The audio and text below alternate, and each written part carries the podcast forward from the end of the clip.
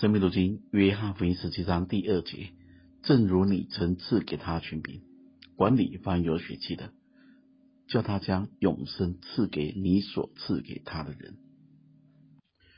主导文中曾经有一句话这样说：“愿你的旨意行在地上，如同行在天上。”神的旨意如果行在地上，能不能通？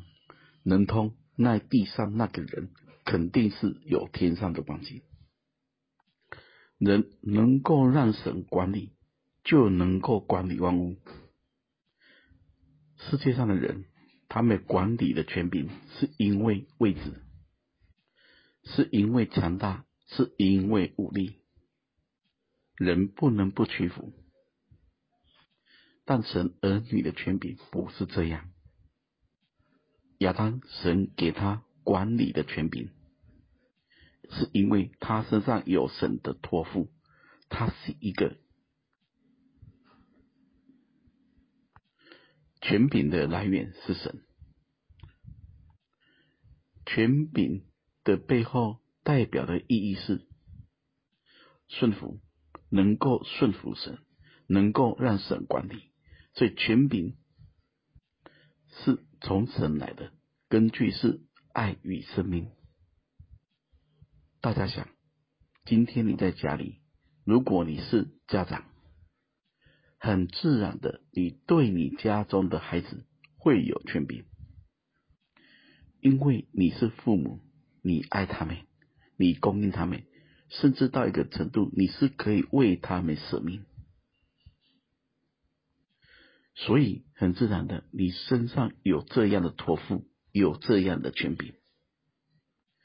权柄的运用若没有爱与生命，那个就是独裁，那个就是暴权，那个就是滥用。大家记得，旧约中有一族，可拉一族，他们就是不服摩西的权柄。想自己当王，结果神惩治他们是地张口将他们吞了下去。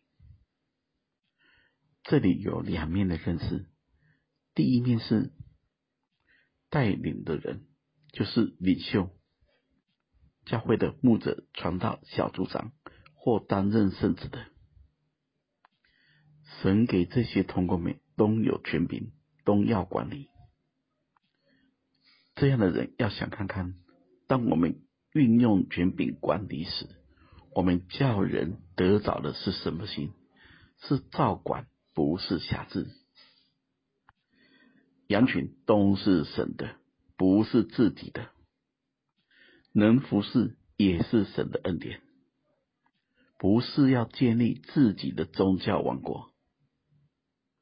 管理的权柄是要带下神的荣耀。给人永远的生命，是要使人遇见神，带进神的国度。另一面，我们所有圣徒都一定要委身在任何一个地方的教会，也都要知道，所有权柄来源都是神。如果传道人所传讲的没有违背真理，不是出于自己。我们没有理由不接受。